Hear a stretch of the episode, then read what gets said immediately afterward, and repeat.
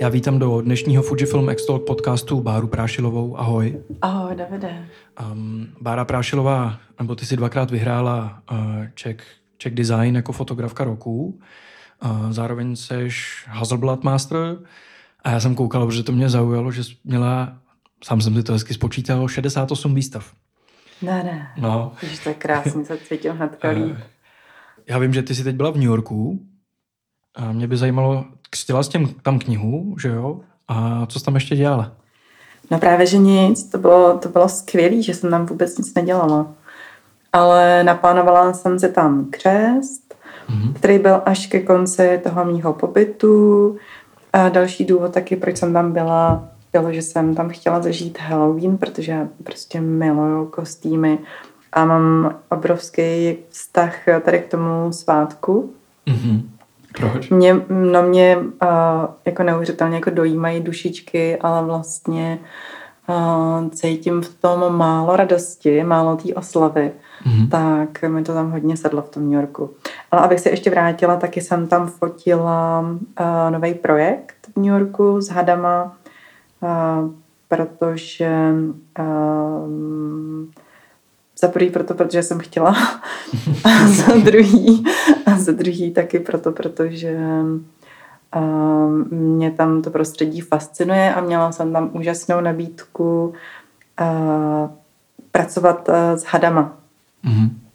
Jak se stane taková nabídka? No to se stane tak, že se zmíníš někomu, že máš obrovskou fobii z hadů, ale že bohužel ti chodí geniální nápady na fotky, kde hlavní roli hrajou hadi. Mm-hmm. A že to asi budeš muset nějak zrealizovat. I přes ten obrovský odpor, který k těm zvířatům máš. A který prostě překonávám různýma způsobama. Hadí kalhoty. Třeba nosím hadí kalhoty. A kamarádka vlastně z New Yorku tak mi řekla, no tak to je perfektní, můj kamarád má plný barák hadů, tak to se ti bude líbit. Tak mě s ním propojila. Já si vzpomínám, to jsem se nějak večer vracela domů a cinkla mi akorát zpráva od toho Ryana, že rozhodně se k němu můžu přijít podívat kdykoliv, že má prostě basement, že má v basementu asi 100 hadů, tak ať dorazím, až budu. To je ráj pro tebe. V ten moment jsem zakopla, spadla jsem na zem, rozbila jsem si koleno, protože mě to docela šokovalo. A hlavně jsem si uvědomila, že se to fakt bude dít, že fakt prostě vlak je rozjeté, že už z toho už nejde, už prostě nejde vystoupit. Ale bylo to dobrý, bylo to skvělý. Hledám si cestu k těm hadům. A já nevím, jestli to bude vlastně někoho zajímat. Prostě proběhlo tam focení s hadama. Uh-huh. A bylo to vlastně úžasný. Bylo to scary, ale prostě bylo to úžasný. Ne, scary to nebylo, trošku přeháním. Upřímně řečeno, myslela jsem si, že to bude mnohem horší. Mm-hmm. Ale v momentě, kdy jsem vytáhla ten foťák, tak já nevím, jak to máš ty, ale prostě já když fotím, tak já se dostanu do nějakého úplně jiného stavu vědomí. Mm-hmm. A já v ten moment vlastně tu fobii, nehladila jsem se ty hady, ale vlastně ta fobie, já jsem byla schopná být fakt pár centimetrů od těch hadů. A prostě fungovalo to. Jo. Já to pravidelně opakuju, že ten foťák dává moc a chrání zároveň vlastně, že to je docela příjemná věc. Mm-hmm. Bo to je aspoň moje zkušenost. Mm-hmm. Zajímavý, František Drtikol má knihu Hadí síla. Ne. Mm-hmm. Protože v Kundalini józe třeba je had, že jo, taková hlubinná síla i v takovém tom symbolu zdravotnictví třeba. Je ta tyč, kde je otočený ten had. Vlastně okolo páteře, podle mě. Mě teda fascinuje hodně ten Uroboros. To nevím, co je. No to je vlastně had, který je zakousnutý do svého vlastního ocasu a vlastně vytváří ten nekonečný kruh. Nekonečný příběh, já si to pamatuju, tam je tady ten symbol, no jasný. Tak to mě fascinuje. Kruhy mě obecně dost fascinují. To se můžeme dostat rovnou k tvojí knižce Circles, kterou si dělala s Milanem Nedvědem. Ten je skvělý, Milan. Taky si myslím. A knížka je tak rok? No, od června. Od června? Od půlky června, od léta. Tak letošní, já jsem si myslel, že minulý rok už. Mm-hmm. No on ten čas jako docela tak běží, jako běží, no. Já asi taky, že jsem ji viděl vlastně v nějakých jako... Vlastně naopak, to by naopak neběží, jestli ti to přijde rok, tak to naopak znamená, že ti neutíká. No, anebo jsem prostě mimo a... Já jsem spíš podle mě viděl třeba nějaký věci z toho, nebo jsem viděl, že ta knížka už se dělá. Jo, jasně. Takže to mám trošku zkreslený. Každopádně mě vlastně zajímalo, jako proč v té knize je to téma Circles. Těch kruhů teda. Jo, no. Tak ty kruhy mě za první fascinují vizuálně, ale to samozřejmě není náhoda v momentě, kdy tě něco fascinuje, prostě nesmírně přitahuje, tak to prostě má nějaký jako hlubší důvod, proč to tak je. Mm-hmm. Já teda musím říct, jako, že to nějak jako extra neanalyzuju, že důvěřu a nechám se vést tím, co mě přitahuje hodně. Mm-hmm. Kruhy jsou pro mě určitě jako fascinující přesně jako z důvodu, co mě na tom fascinuje, je vlastně to, kdy je to nějaký území, ve kterém se cítíš bezpečně, protože tě to nějak jako chrání a kdy tě to začne vlastně dusit, jako kdy ti to vlastně vytváří to omezení. Mm. A tadyhle ta jako tenká hranice je pro mě fascinující. Určitě je tam i nějaký moment toho, že těžko můžeš jako říct vlastně, kde tom kruhu vlastně, kde je začátek, kde je konec a jestli vlastně jako existuje začátek a konec. Mm. To se i váže jako k času. Jsou to pro mě, ten kruh je pro mě pořád jako zdrojem asi inspirace. Mm. A jak na tebe působí kruh jako emočně? Já prostě ten kruh jako miluju, ale jak říkám, jako někde mě to dusí a někde mě to chrání. Jo. Já dělám občas takový, jak se to říká česky, doprovázený meditace, kde John Kabat-Zinn, takový zakladatel jako mindfulness vlastně vůbec, říká, že v momentě, kdy chceš překonat svoje hranice, což já vnímám jako ten kruh, tak se musíš naučit jakoby existovat před tou hranicí pohodlně a že ona se sama rozšíří. Ach tak. Což mě přišlo docela zajímavý, že jako se v tom kruhu zabydlíš a on se zvětší vlastně. Chápu. Může být vlastně úplně jak vesmír, vlastně úplně jako neomezený vlastně. No, určitě může být. To si říkám jako z mého chápání psychologie, mám pocit, že pak se ztratí úplně ty hranice, že to je taky nebezpečný. Teda. Vrátíme se ke knížce. Já jsem vlastně zaregistroval, že to téma kruhů se tam protíná vlastně těma fotkama v mnoha podobách. Ať už jsou to kruhy na činkách, nebo kruhy... Takový koula spíš. No, ale tak jako ten tvar v té 2D fotce vlastně je kruhovitý, že jo. A zároveň tam je ale to téma, jako který mě přišlo zajímavý, dětí a žen s dětma. To přicházelo jak? Nebo no to taky přichází samo. Jo. Určitě já vlastně zpětně analyzuju fotky. Mm-hmm. Já taky. A děti mě fascinují, stejně tak jako mě fascinuje vlastně uvědomovat si, nebo třeba vzpomínat se na to, co se mi honilo hlavou, nebo co se kolem mě jako dělo, když jsem byla malá. Určitě se tím kompenzuju i to, že děti nemám. Mm-hmm.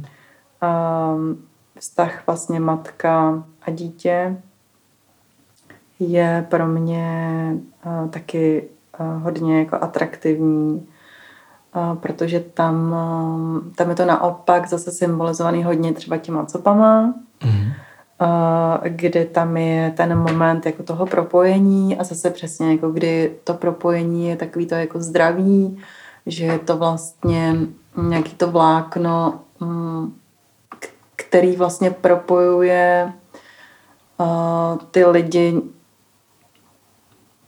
nějakou jako lásku, kdy je to vlastně ten zdravý vztah a kdy je to naopak to jako uvěznění. Mm-hmm. Tak to je pro mě taky jako hodně fascinující. Taková pupeční šňůra trošku. Je to pupeční šňůra, no, přesně. Jo. No a fotky jsou hodně barevný, takový živý. No. A vlastně pro mě i v porovnání třeba s tvojí předchozí prací přišly takový, nevím jestli hlubší, ale jako tvrdší. Jo. Takový přísnější. Jo. No, čím, určitě. Jestli víš třeba, proč to je, nebo jestli se umíš podívat, to je složitý samozřejmě, to je jako psychoanalýza a potom... No, jako určitě, jsou, já myslím, že to cítíš fakt jako... vycítíš jako dobře, jo, že ty fotky jsou trošku vlastně i v něčem krutý, že jo. No, strašidelný maličko. No. Mm-hmm. Ale zároveň je tam takový prostě odlehčení, takový jako občas vlastně tam jsou takový jako vtipný jako momenty. Mm-hmm. Tentokrát jsem si hrála i s názvama těch fotek, který tomu taky jako dávají nějaký jako další jako rozměry nebo další významy. A určitě jsou trošku krutý, protože je to nějaká i krutost, prostě, kterou cítím v sobě. Mm. Která mě vlastně jako docela baví. Je to určitě nějaká jako ambivalence. Myslím si, že jako ženský jsou prostě plný jako ambivalence. Mm. Jakože v nás je ta laskavost, zároveň jako i ta krutost. Mm. Je to fakt jenom o tom, jako do jaký míry prostě to pustíme ven. Je to určitě ovlivněný jako i mým dětstvím, protože třeba moje máma je jako neuvěřitelně brutálně, to je to správné slovo, brutálně silná ženská. Mm. Takže to se tam určitě promítlo taky. Já teď čtu knihu Chybějící otec, chybující syn. Mm-hmm. Chybující syn. Mm-hmm. A ta knížka je o tom, že často muži nemají jako úplně zdravý propojení sami se sebou a nejsou emočně dostupní a v momentě, kdy mají děti, a teď teda tam se mluví o synech v té knize, a tak u toho dítěte, u toho chlapce vlastně malýho nedochází k tomu, aby měl prostor se identifikovat s tím otcem, což je důležitý, aby se z něj stal chlap vlastně. Mm-hmm. Důležitý aspekt. A výsledkem je to, že zůstávají vlastně jako spojený s tou matkou. Jasně. Že zůstávají v tom jakoby ženštilejším módu, který je důležitý, ale musí být vyvážený i tím chlapským. Dokonce to jde tak daleko, ta kniha, že k tomu připisuje vlastně i třeba postupný nárůst jako homosexuality ve společnosti. Že to je snaha mužů se propojit s tím chlapským principem. Jasně. Což mi přišlo zajímavý a teď... To je fakt zajímavý. No. Víš, že se to jmenuje? Chybějící otec, chybující syn. Jo. A taky jsem nad tím přemýšlel, protože mámu mám taky takovou hodně jako, ne brutální, ale hodně výraznou, silnou osobnost. Tak jsem si říkal, sakra, jako kde jsem staženej vlastně k té matce ještě pořád. Aha. Což je strašidelný, je to pro mě docela těžká kniha, teda se přiznám. A co mě tam zaujalo, že někdy že u matky může být tak silná potřeba mít jako to dítě stažený k sobě, že si přeje, aby zemřelo. Mm-hmm. Aby bylo její napořád. Aha. Že ho nechce jako pustit od sebe. Jo. Což mě přijde teda úplnej úlet vlastně, co se na té nevědomí úrovni může dít. Mm-hmm. Že? Protože něco se tváří jako láska a přitom to je vnitřní strach. Přesně. Což je teda to je fascinující hodně. A to jsem měl pocit, že vlastně jakoby tady ty témata se tam v té knize nějakým způsobem objevujou. Rovnou tak se zeptám, jako jo, jaký jsi měla dětství, jestli můžeš říct něco, co ti třeba napadne, ať je to radost prostě, nebo něco smutného, jestli se to nějak vztahuješ k těm fotkám, protože ty jsi o tom před chvilkou Hele, dětství, já jsem moc třeba zajímavý je, že já jsem moc, já se třeba toho pamatuju rozhodně méně než můj brácha.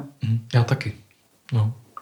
A já se třeba vůbec nevybavuju pohádky žádný, já si nepamatuju absolutně žádný jako příběhy, ale pravda je, že já jsem měla hodně jako svůj svět, což mi vlastně říkala jako i máma, a hodně jsem vnímala přírodu a tak nějak jako jsem obdivovala vlastně krásu už jako odmala.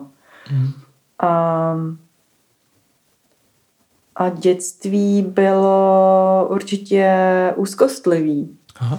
Mhm. Úzkostlivý hodně. Ty jo. A tušíš jako čím? Ano. Jestli se nebojí, jestli můžeme to takhle otvírat jako do toho podcastu. Ale asi už bych to, jasně, bych to už dál nezmínila, ale jasně. Absolutně vlastně všechno vím. Jo. A mám to už docela dlouho zpracovaný a musím říct, že se mi úžasně změnil vztah k rodičům, že před nějakou dobou Už je to asi, nevím, 2 roky, kdy jsem změnil úplně pohled na rodiče, obzvláště na mámu, kdy já ji jako obdivuju, když se s ní bavím, si říkám, ta moje máma je tak hrozně jako cool. A naštěstí já mám hodně vtipný rodiče. Oni spolu nežijou, ale jestli něco jako úžasně jako spojuje, tak je to právě humor, který je dost jako specifický. A vlastně oba dva jako mají něco jako fascinujícího a vlastně já si uvědomuji ty věci, které na nich fakt miluju, jako který úplně jako zbožňuju. Uvědomuji si, je tu vděčnost jako za to, že díky tomu, jaký oni jsou, vlastně se vším všude, tak já jsem, kdo jsem. A to mi přijde jako úžasný. A máš pocit, že humor se ti promítá do těch fotek? Já jsem tam měl Libora Fojtíka nedávno, jak jsme se o tom hodně bavili. A máš pocit, že se to objevuje i v těch fotkách? Jako jo, no já třeba když vymýšlím fotky, tak já se u toho docela dost jako směju na hlas. Jako já se fakt, já jsem jako třeba doma, já se třeba jako kreslím, třeba něco napadne a začnu se tomu jako šíleně smát, ale jako zároveň je to i taková jako radost, jako že mě něco jako napadlo. Takže jo, no. Jo. A já jsem ještě vlastně, mě zajímá taková věc, protože to je něco, s čím sám bojuju, nebo co sám zkoumám. Protože jsem právě registroval jako temnou stránku vlastně v těch fotkách a řeším sám sobě, jestli tohle kultivovat hloubš jako prozkoumávat, anebo vlastně se v tom jako zastavovat a kultivovat něco jako milejšího, laskavějšího. A sám tomu nerozumím vlastně. Jo. A říkal jsem si, jaký k tomu máš přístup? Jestli ty máš pocit, že třeba... No, nechám to na tobě. Protože já tam tu temnou stránku mám jako taky, že jo? Jasně. A já si myslím, že je hodně jako důležitý jako balanc, že vlastně třeba když se podíváš jako na mý fotky, tak tam určitě můžeš jako zaregistrovat, že třeba je ten nápad, ten koncept je nepříjemný, ale vlastně úžasně jako barevně, jako veselé, jako vyfocený. A hodně často se mi tam objevuje třeba symetrie, což je tak nějaká touha po té rovnováze. Pořádku. Je to touha prostě, je to opravdu jako touha. A to, že si myslím, že hodně třeba kombinuju nějaký ten jako humor vlastně s tou jako temnou stránkou, tak já nevím, jak to máš ty, ale já vlastně pro mě fotka nebo vůbec jako tvorba, tak ty výsledky jako té tvorby, tak oni mě opravdu učí žít. Oni mě učí rozumět jako věcem, které se dějou ve mně, které se dějou kolem mě. A opravdu mi ukazují názorně, jak mám žít. Máš nějaký konkrétní příklad? Je to třeba v té rovnováze. Je to vlastně i to brát jako věci s humorem, i když vlastně vůbec třeba vtipný nejsou. Je to o tom vlastně vyvažovat věci, o tom být rafinovaná, protože já jsem příliš přímočará. Ta fotka mě opravdu fotka kultivuje jako člověka. To jsem teďko tak hrozně vážně. Ne, ale tím přemýšlím. Ale ta temná stránka vlastně, tak já jsem měla přesně období, je to už jako několik let, kdy mě trápilo, že ty mý fotky jsou vlastně docela jako takový jako temný a že vlastně nejsou veselý a že vlastně vůbec nevím, jestli někoho jako bude těšit. Mm-hmm. Což je hrozně špatný směr řešit, jak to budou vnímat ostatní. Vlastně. To je úplně špatně. Je. To se shodneme, viď? Jo, je složitý teda se tomu vyhybat. No. A vlastně třeba jsem i pochopila, že tu temnou stránku, že opravdu musí jít ven a že je opravdu součást mě jako samotný a že je to přirozený, že každý máme prostě temný jako stránky. A je to přesně i v tom, já třeba nevím, jaký máš vztah ke smrti, ale mě smrt fascinuje. Mm-hmm. Už od mála jsem si jako představovala, jaký by to bylo. Vlastně už jako malá jsem si i kreslila vlastně třeba rodiče, jsem je pohřbívala. Já jsem si prostě kreslila hrobičky jako s rodinou a pak jsem jako nad tím jako brečela. Jsem si jako prožívala ty smutky. Jsou ty dušičky vlastně. Ty dušičky, no jsme se vlastně předtím bavili o dušičkách, ještě než jsme začali nahrávat. A mě ta smrt neuvěřitelně jako fascinuje. A třeba já nevím, jak to máš ty, ale mě to vlastně jako zajímá, jaký to bude, až přijde ten moment. A já bych chtěla, aby to bylo v klidu, abych se to jako užila. Protože mám pocit, že to bude jako krásný. Víš? To je super, s tím naším palcem. Mám hodně ambivalentní vztah ke smrti. Zatím se mu nerozumím úplně, ale mám pocit, že život je příprava na smrt. Aha, fakt jo. Tak se k tomu snažím přistupovat asi. Ale mě trošku rozhodilo teď. My jsme trošku pohřbili ten podcast. Ne, ale tak můžu to pěkně otočit přes fotku, která mě zaujala. No. A která mi vlastně přišla vtipná v něčem. I když je smutná, což je taková mrtvá ryba v ploutvi.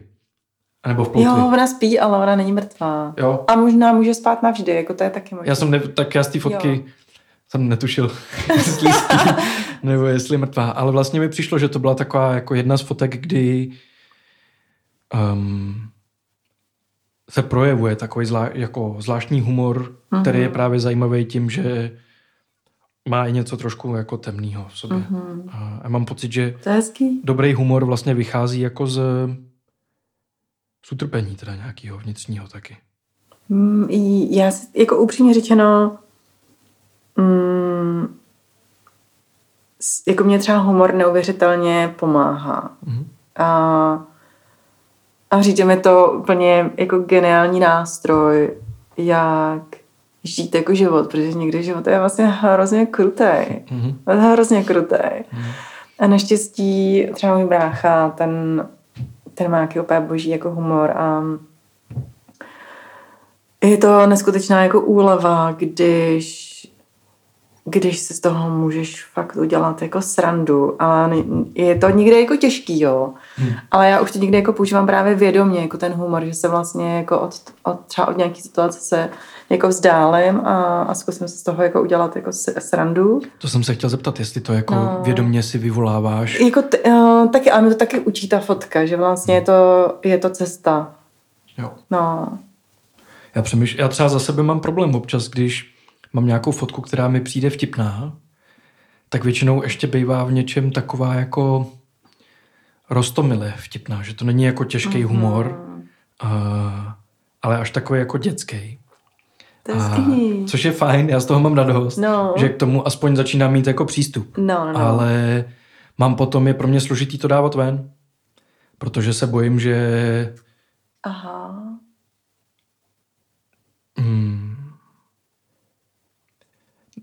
Že mě to moc odhalí v něčem. No to jo, no. No to samozřejmě. A vlastně jsem si říkal, že... jsem třeba zaregistroval teďko na Instagramu takovou věc, kde ty máš... si hraješ s nůžkama. Je to takový jako... Myslíš ten halloweenský portrét? Jo, myslím, že jo. No. Což mě přišlo super, že to je takový jako hravý, je to trošku prostě bizarní. A jestli to v sobě řešíš, jakoby, jestli to je složitý, to třeba dávat ven a někdy třeba pozorovat, že to není technicky dotažená věc, která osloví prostě nějakou jako... takovou jako typickou krásou, protože to prostě je hra tvoje nějaká.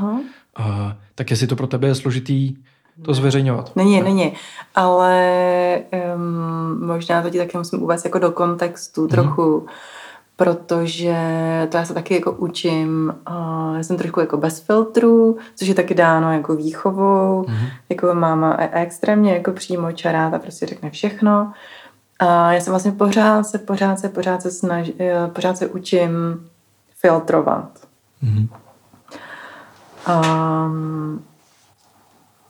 Ale já to neřeším. Já se totiž myslím, že nejvíc jako správně je, když fakt věci jsou jako autentický, což zase mě učí fotka. Za začátku na ty mý věci lidi reagovali různě, ale já jsem naštěstí jsem vždycky absolutně 100% byla přesvědčená až příliš. Já jsem si vždycky myslela, že mý fotky jsou geniální a že to musí vidět úplně každý. A vlastně pak jako přes různý jako zranění ega, který mi přicházelo, tak jsem jako chápala postupně, že se to nemusí líbit jako každému, že to je úplně jako v pohodě a že přesto jako zůstat jako autentická. Takže to je další věc, že mě moje fotky mě učí být jako autentickou. Já to neřeším. Naštěstí. Jo. A tady ty temný jako stránky, to prostě jde, to musí nebo nemusí. Jde to ven a já to neřeším. To prostě vystříkne někde. No, ale třeba v tvojí tvorbě mám pocit, že se tam projevuje, jakoby, že jak je to tvrdší, tak vlastně to je jako kontrolovaný stříkání. A vlastně, že ta fotka je jako na tohle alespoň teda dobrý jako nástroj, že si to člověk s tím nějak může pracovat. Co mě zaujalo, je, že na tvých stránkách ty mluvíš o práci s absurditou. Což já vnímám třeba jako Havla, vnímám třeba jako mástra prostě absurdismu. A zajímalo mě, co to pro tebe znamená vlastně jako práce s absurditou. Ale to je zase jako pro mě, ty to po mně chceš nějak jako verbalizovat jako věci, které já dělám tak jako vizuálně. To je pro mě tak těžký. Jo. Absurdita mě rozesmívá hodně.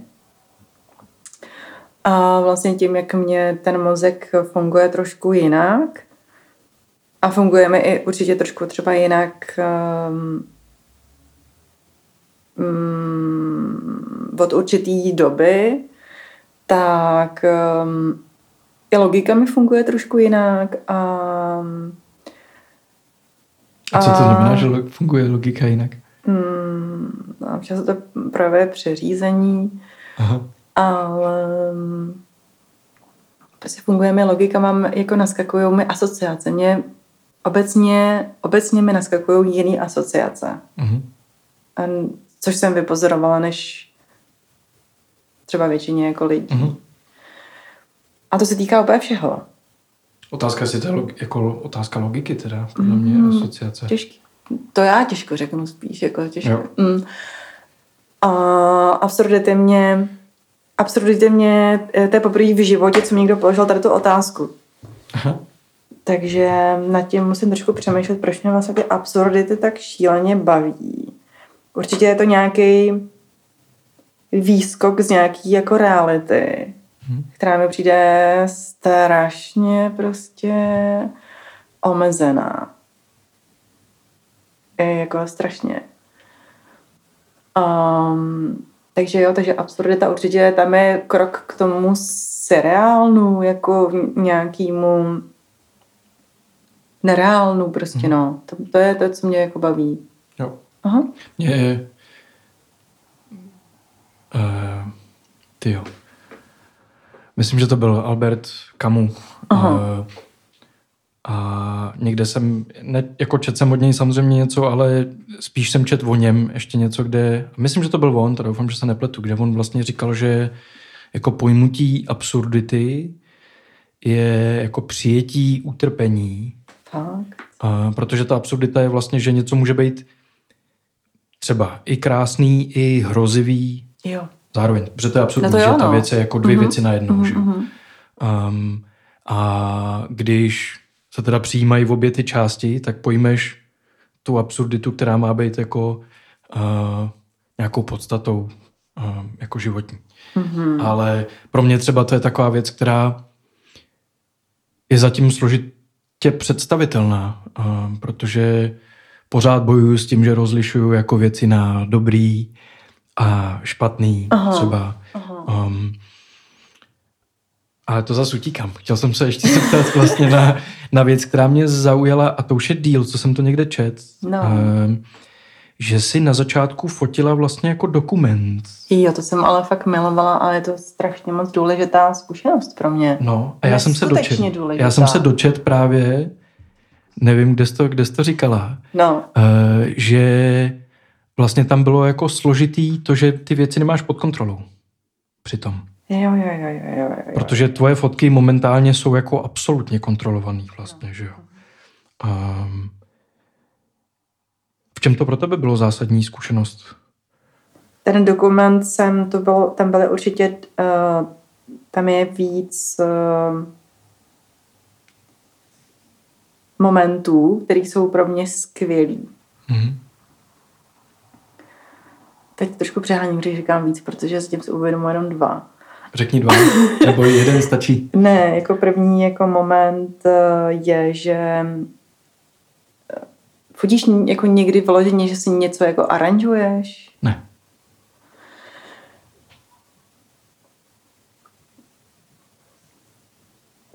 Tam je úplně jako jiný, vlastně oba dva přístupy jsou pro mě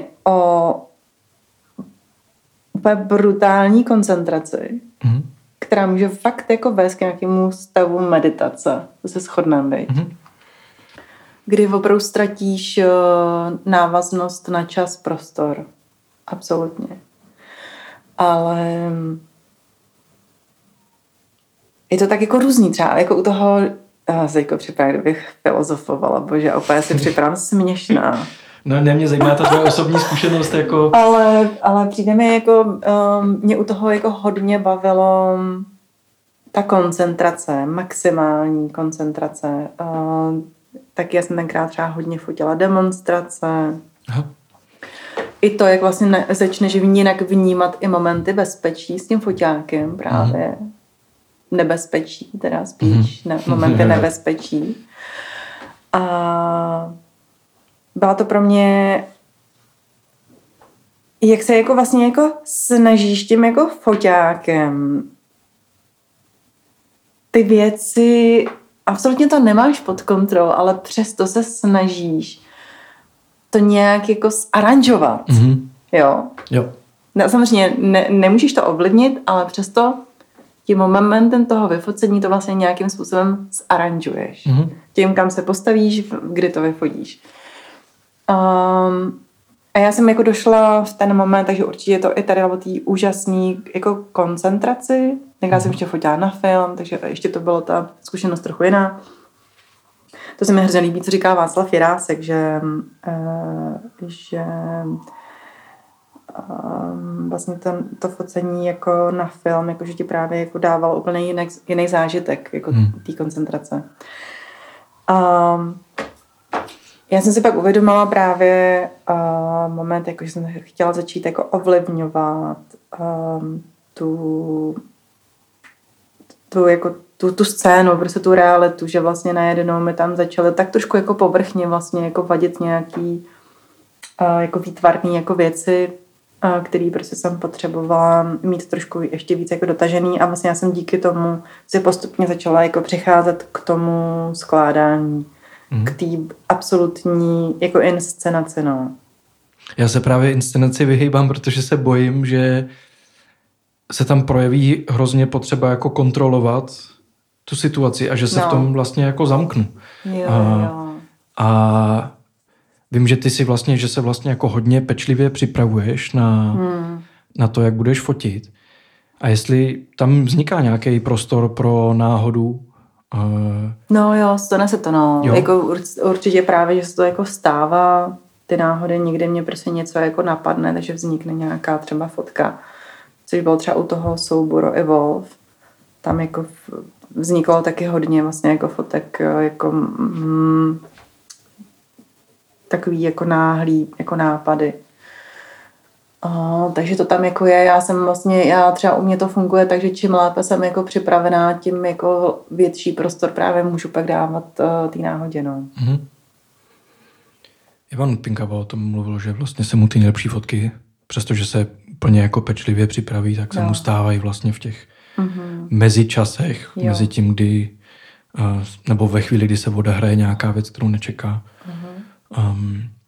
Ještě jsem si říkal, protože mě zaujalo, ty máš takový krátký videa, který, jestli jsem to dobře pochopil, tak vycházejí vlastně z fotek. A teď si nespomenu, jaký je to český slovo správný na disturbing. Znepokojující trošičku jsou. Jo. Tak. A je to i napárovaný teda se zvukem. Jak tohle z toho vzniká? Jako, nebo proč? Co byl ta idea zatím? Tak třeba první videa, který jsem natočila pro Tanec Praha, tak já jsem hodně let právě, tak jsem jako toužila potom dělat videa, ale nějak jsem k tomu nenacházela furt jako... Ne, byla jsem líná. A pak přišla nabídka právě skrze Tanec Praha, abych udělala nejenom fotky, ale natočila i videa. A byly to úplně... Točíš sám, takže víš, že ten princip je úplně jiný. Úplně prostě jiný, je náročný, jako příšerně vlastně. Jako princip odfocení je jiný.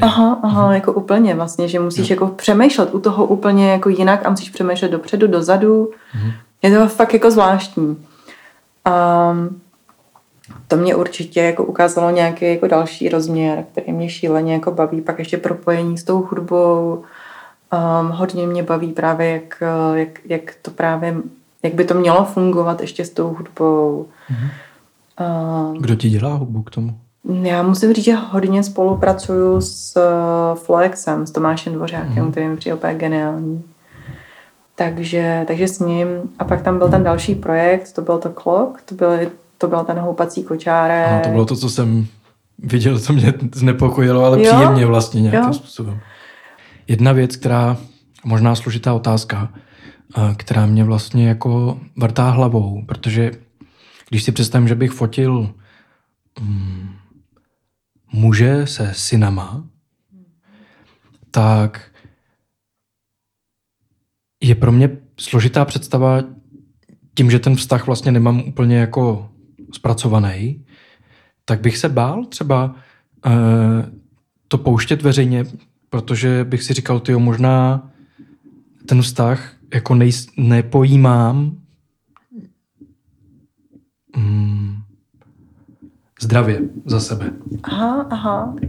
A jestli vlastně tohle to řešíš, když třeba pracuješ se ženou a s dítětem, protože tam je takový, jako, že to mateřství fakt na háku, že jo? Že tam je slečna jako s nohou opřenou o lampu a dítě se jí houpe na té noze. A je to tak, já jsem z toho takový jako nejistý, protože tam je síla v té ženě, ale zároveň taková zvláštní jako takový nezájem jakoby o to dítě v něčem.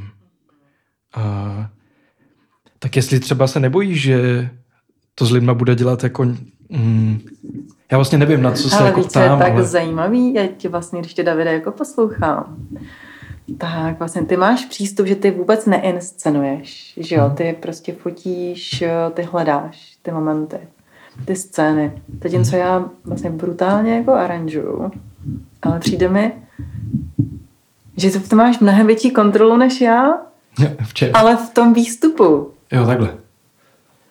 Že třeba já tohle vůbec jako neřeším, protože já si vlastně myslím, že i věci jsou k diskuzi. Vlastně nějakým způsobem si dovoluju to, že věci se odehrávají v nějakých jako životních fázích většího nebo menšího pochopení a stejně tak kolem mě se pohybují lidi, kteří jsou v různých fázích. Já věřím tomu, že to, co dělám, takže to je správný.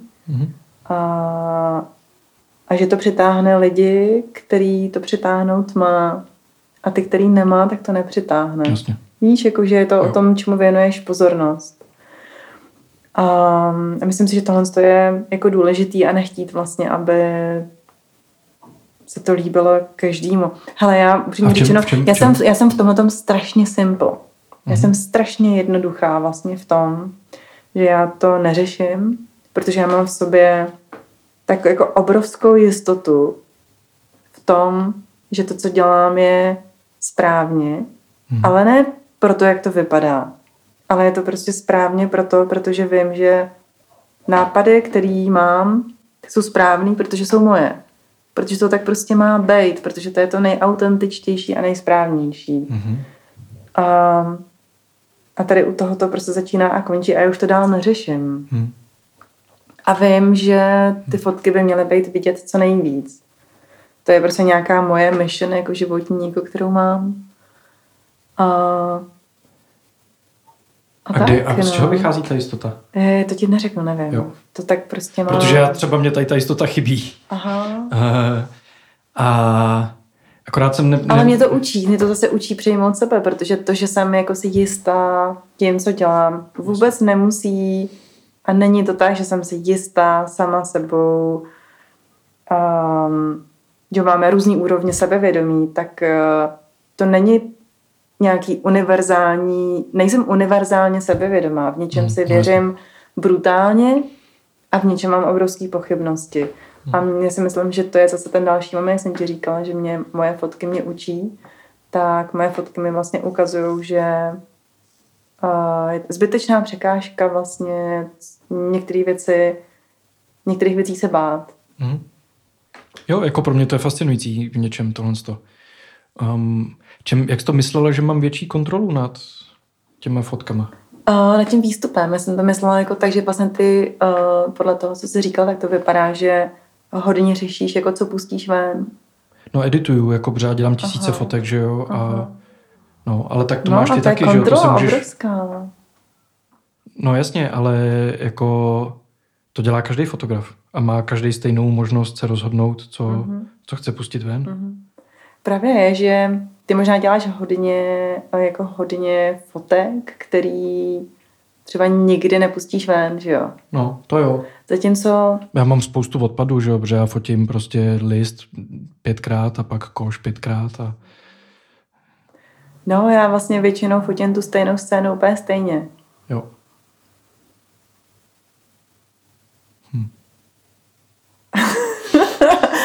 Já přemýšlím, protože mně přijde, že jakoby se to nedá takhle říct, že má někdo větší kontrolu, protože se oba jako... Asi ne, asi jsem chtěla, aby rozhodnout. To znělo atraktivně. Jo. Ale nebo jsem... Přišlo mi to jako zajímavý, no, že vlastně ty jako takhle jako kontroluješ ten výstup jako hodně, no. Hodně. Ale... Nebo že tě zajímá, jak to bude přijatý. Jestli jsem to pochopila správně. No určitě nad tím přemýšlím, jako, ale neřekl bych, že to je jako motivační faktor nebo rozhodující faktor, ale já myslím, že i když režisér dělá film, tak přemýšlí, co to dělá s divákem. Tak asi v téhle úrovni. Jo, já si myslím, že nějaká jako určitá forma zodpovědnosti funguje. 100%. A jako když třeba dělám knihu, tak musím absolutně přemýšlet, co to bude dělat s tím, kdo si ji prohlíží, jak ty věci na sebe navazujou a jak vychází vlastně, nebo jak vzniká ta série těch fotek.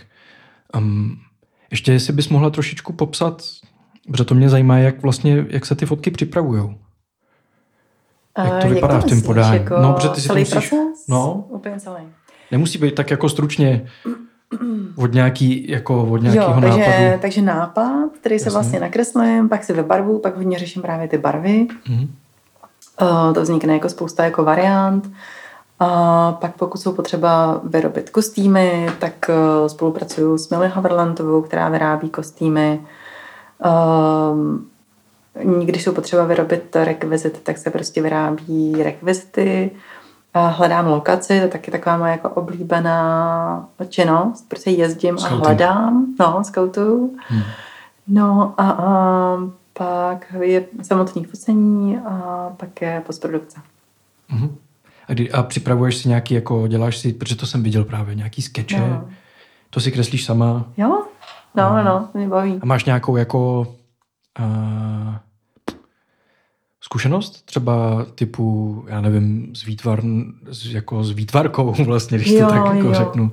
No hele, moc ani ne. Mm-hmm. Úplně ne. Je to prostě jako osobní taková hra. Já si prostě skicuju... Dokonce jedna ta skica tak byla i součástí dětské kampaně pro Tanec Praha. To mi přišlo docela pěkný. To mám fakt docela radost. A jak protože jestliže si děláš takovýhle fotky, tak oni jsou pro tebe, není tam jakoby, není to zakázka. Tak. No. Přitom asi budou některý i finančně třeba náročný, minimálně časově, vlastně ty do toho dáš tolik času, kterým bys mohla vydělávat jako jiný peníze. A tak jestli se můžu zeptat, jak se živíš? Proto mě zajímá jako fotografa, jak se ostatní fotografové živí. No hele, to je hrozně jako zajímavý, protože já jsem dřív právě hodně dělala zakázky a mě to šíleně bavilo. A opravdu jako já jsem to milovala. Ale já jsem to milovala taky proto, protože jsem si zakázky dělala po svém úplně. Víš, jakože klienti vlastně věděli, že já to udělám tak, jak chci já. Po svým a chtěli po tvým. No. A bylo to vlastně v tomhle úplně jako boží. Samozřejmě na to se váže miliony prostě historek, kdy prostě s klientama jako nastaly situace. Mm-hmm. A to jsou vlastně skvělý jako historky. Ale... Jako po focení třeba, že si přinesla fotky. Ale právě ty, už jako třeba už i u těch skic jako nastaly fakt boží situace, boží. A já jsem nějakým způsobem vůbec nevím, jako kde se to ve mně jako vzala. Já jsem vždycky měla právě jako v sobě takovou zvláštní jako tvrdost, jo, že jsem, ačkoliv jsem vždycky byla jako vyplašená, tak jsem v sobě měla to přesvědčení vlastně, no, to přesvědčení a to drsnost, že to takhle jako má být. Mm-hmm. A když to tak jako nechtějí, tak prostě nebudu mít nic. Mm-hmm. No a to mě šíleně jako bavilo a myslím si, že v tom byl i nějaký jako moment, víš, jako to ego. Že když se třeba moc jako nevěříš, tak vlastně to, když jako, to, že tě osloví nějaká veliká značka, tak tě to dodává ten pocit, že teda asi budeš fakt jako dobrý, tyjo, jako když to jako to bylo tebe jako chtěj. Takže to byl určitě nějaký jako ego, jako boost, to jako 100% jo. Pak byla pandemie a pandemie všechno změnila vlastně, já už jsem před pandemií, tak jsem měla obrovský jako vlastně zádrhala s klientama. A už to nebyla náhoda, že se to děje, už jako se mi to něco... Co to znamená zádrhele? Prostě vyjednávání, prostě zádrhele, prostě komunikační zádrhele. Mm-hmm. Věci se prostě nějak jako nevedly, jako správně. A nastala pandemie a já jsem pochopila, že teda zakázky už jako asi jako nebudou, že je potřeba si něco dělat a že přece jsem vždycky dělala jako svý volný jako věci a vlastně proč to jako nedělám. Aha. A nebo nedělám už v takové intenzitě a že možná je na čase úplně kompletně změnit strategii, přestat dělat zakázky, které se mi nevedly už poslední dobou, protože prostě s klientama vždycky jako byla nějaké vyjednávání, které byly strašně nepříjemné. A jsem si říkala, OK, no tak jo, tak já to Prostě já do toho jako jdu, já začnu víc jako věnovat těm volným věcem, nebo vlastně úplně. Mm-hmm. A to musím zaťukat, že já jsem měla obrovský štěstí během pandemie, že vlastně lidi, jak se dělají jako doma mezi těma prázdnýma stěnama, takže že sami jako mě kontaktovali, což mi taky pomohlo, jako mě super. Víc namotivovalo. A samozřejmě s tím jako přichází, musím říct, že jsem mnohem víc jako busy, jako víc s tím, že jsem se dovolila dělat jenom svý volné věci, tak s tím přišla obrovská jako časová jako přehlcená, jako já jsem přehlcená vlastně prací, která není kreativní. Abych udržela, abych se uživila. Jasně. Tak jsem souvisí spousta práce, která jako není kreativní. Možná, že to je 95% mýho času. Mm-hmm. Upřímně řečeno se... A je to fotografická práce? Ne. Aha, ok. Já jsem vlastně, když jsem přiletěla do New Yorku, tak tam mi vlastně došlo, jako, že jsem vyhořela, jako, že jsem jako přepracovaná, brutálně přepracovaná, protože tam se mi vlastně stalo jako to, že mi úplně vyplotilo, jako úplně se odpojila, jsem prostě přestala reagovat, já jsem ani nevyřizovala e-mail, já jsem nemohla. A když už jsem opravdu musela, tak mi třeba napsání jednoho e-mailu zabralo celý den. A úplně jako vyštěvená, neskutečně. A furt se z toho dostávám, teda upřímně řečeno, jako mám zpět jako energii, ale a dávám se už veliký pozor právě a uvědomila jsem se díky takový úžasný schůzce s jedním klientem, který má za sebou podobnou zkušenost, tak jsem si vlastně uvědomila, že to je jako tím, že nevyvažuji vlastně tu kreativní a nekreativní část. Mm-hmm. Že to je strašně důležitý. Že to je vlastně to, proč jsem se narodila, aby byla jako kreativní. Mm-hmm. Takže jsem jako šťastná, ale zároveň se učím žít v nejistotě, protože ty prostě nevíš, co bude za měsíc, absolutně. Jo. Vůbec nevíš, ale jsem happy. Jako já mám pocit, že je docela dobrý mít rozdělenou fotku, takže vlastně se něčím živíš. Mm-hmm. A děláš si k tomu jako kreativní tvorbu. Mm-hmm. Můžeš trošku ještě, ať se vrátíme teda hezky k těm hadům do toho kruhu, kousneme se do zadku a zpátky na začátek. Protože budeme podcast končit, tak mě by zajímalo, jak vlastně jaký je koncept jako toho hadího projektu a jaký je cíl, protože předpokládám, že to je nějaká další tvoje jakoby etapa, na který pracuješ. Jo. Hele, je to hrozně temný. Mm-hmm. A není to vůbec jako barevný, což myslím, že to je asi i tím, že jsem asi ten svůj život jako vybarvila nějak vnitřně už, takže už jako nepotřebuju to nějak jako boostovat jako navenek. Je to hodně jako temný, je to apokalyptický, je to prostě nějaká apokalypsa, kterou já vlastně i zároveň jako cítím jako nějaká předzvěst prostě něčeho. Mm-hmm. Ale je v tom ta smrt, ale smrt v neuvěřitelně pozitivním slova smyslu. OK. Tyjo. To jsem zvědavej teda, jak to bude vypadat. A máš nějaký časový omezení? Ne, už se odmítám stresovat, jako časové prostě věci poplenou tak, jak mají. Jasně. Super. Tak já držím palce určitě, děkuju, jsem zvědavý. Těším se na to teda. A doufám, že se potkáme někde. Tak jo, třeba. Děkuju, to byl příjemný, hezký rozhovor, děkuju. Taky děkuju, měj se, ahoj. Čau. Yes.